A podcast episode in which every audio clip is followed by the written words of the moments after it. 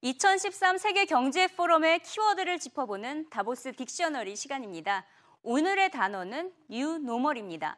새로운과 평균이라는 두 단어의 합성어로 시대 변화에 따라 새롭게 떠오르는 표준을 의미합니다. new normal은 2013년 다보스 포럼의 큰 화두 중 하나였는데요. 사실 이 단어는 2009년 무하메드 엘에리언 핌코 CEO가 최초로 사용한 경제 용어입니다. 엘에리언 CEO는 금융위기 이전과 이후 변화된 글로벌 경제 질서를 new normal로 표현했는데요. 따라서 normal이란 거시경제 질서를 그리고 new normal이란 경제 상황에 따라서 새롭게 정립되는 거시경제 질서를 의미한다고 할 수 있겠습니다. 올해 다보스 포럼에서는 new normal의 다음 단계인 post new normal까지 언급이 되었는데요. 2008년 금융위기가 발생하기 전과 후 그리고 회복 국면에 접어든 올해 상반기와 하반기의 뉴노멀은 어떻게 변화되어 왔을까요? 2000년대 이후 글로벌 경제에서 가장 큰 사건은 2008 글로벌 금융위기였습니다. 금융위기 이전의 경제의 특징이 고성장 저실업이었다면 2008년 금융위기 이후부터 저성장, 저소비, 고실업률, 규제 강화, 부채 증가와 같은 현상들이 나타나기 시작했습니다. 이는 새로운 경제 질서, 즉 뉴노멀로 자리 잡아왔습니다.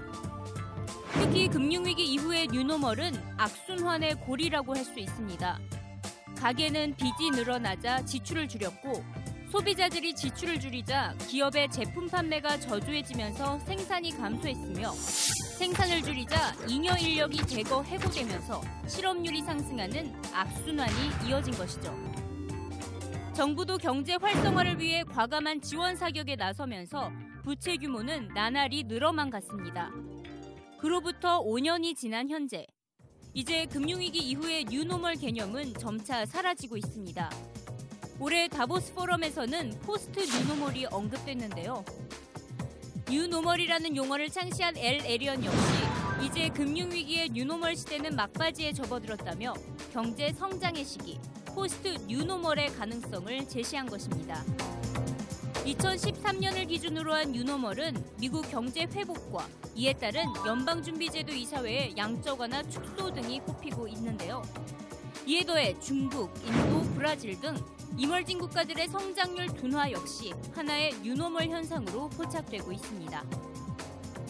시장의 변동성이 유난히 심각한 올해 양적 완화 축소 우려와 이멀징 마켓에서의 방대한 자금 유출에 따른 불확실성 속에서 글로벌 경제는 또 다른 뉴노멀을 세우기 위해 역동적으로 움직이고 있습니다.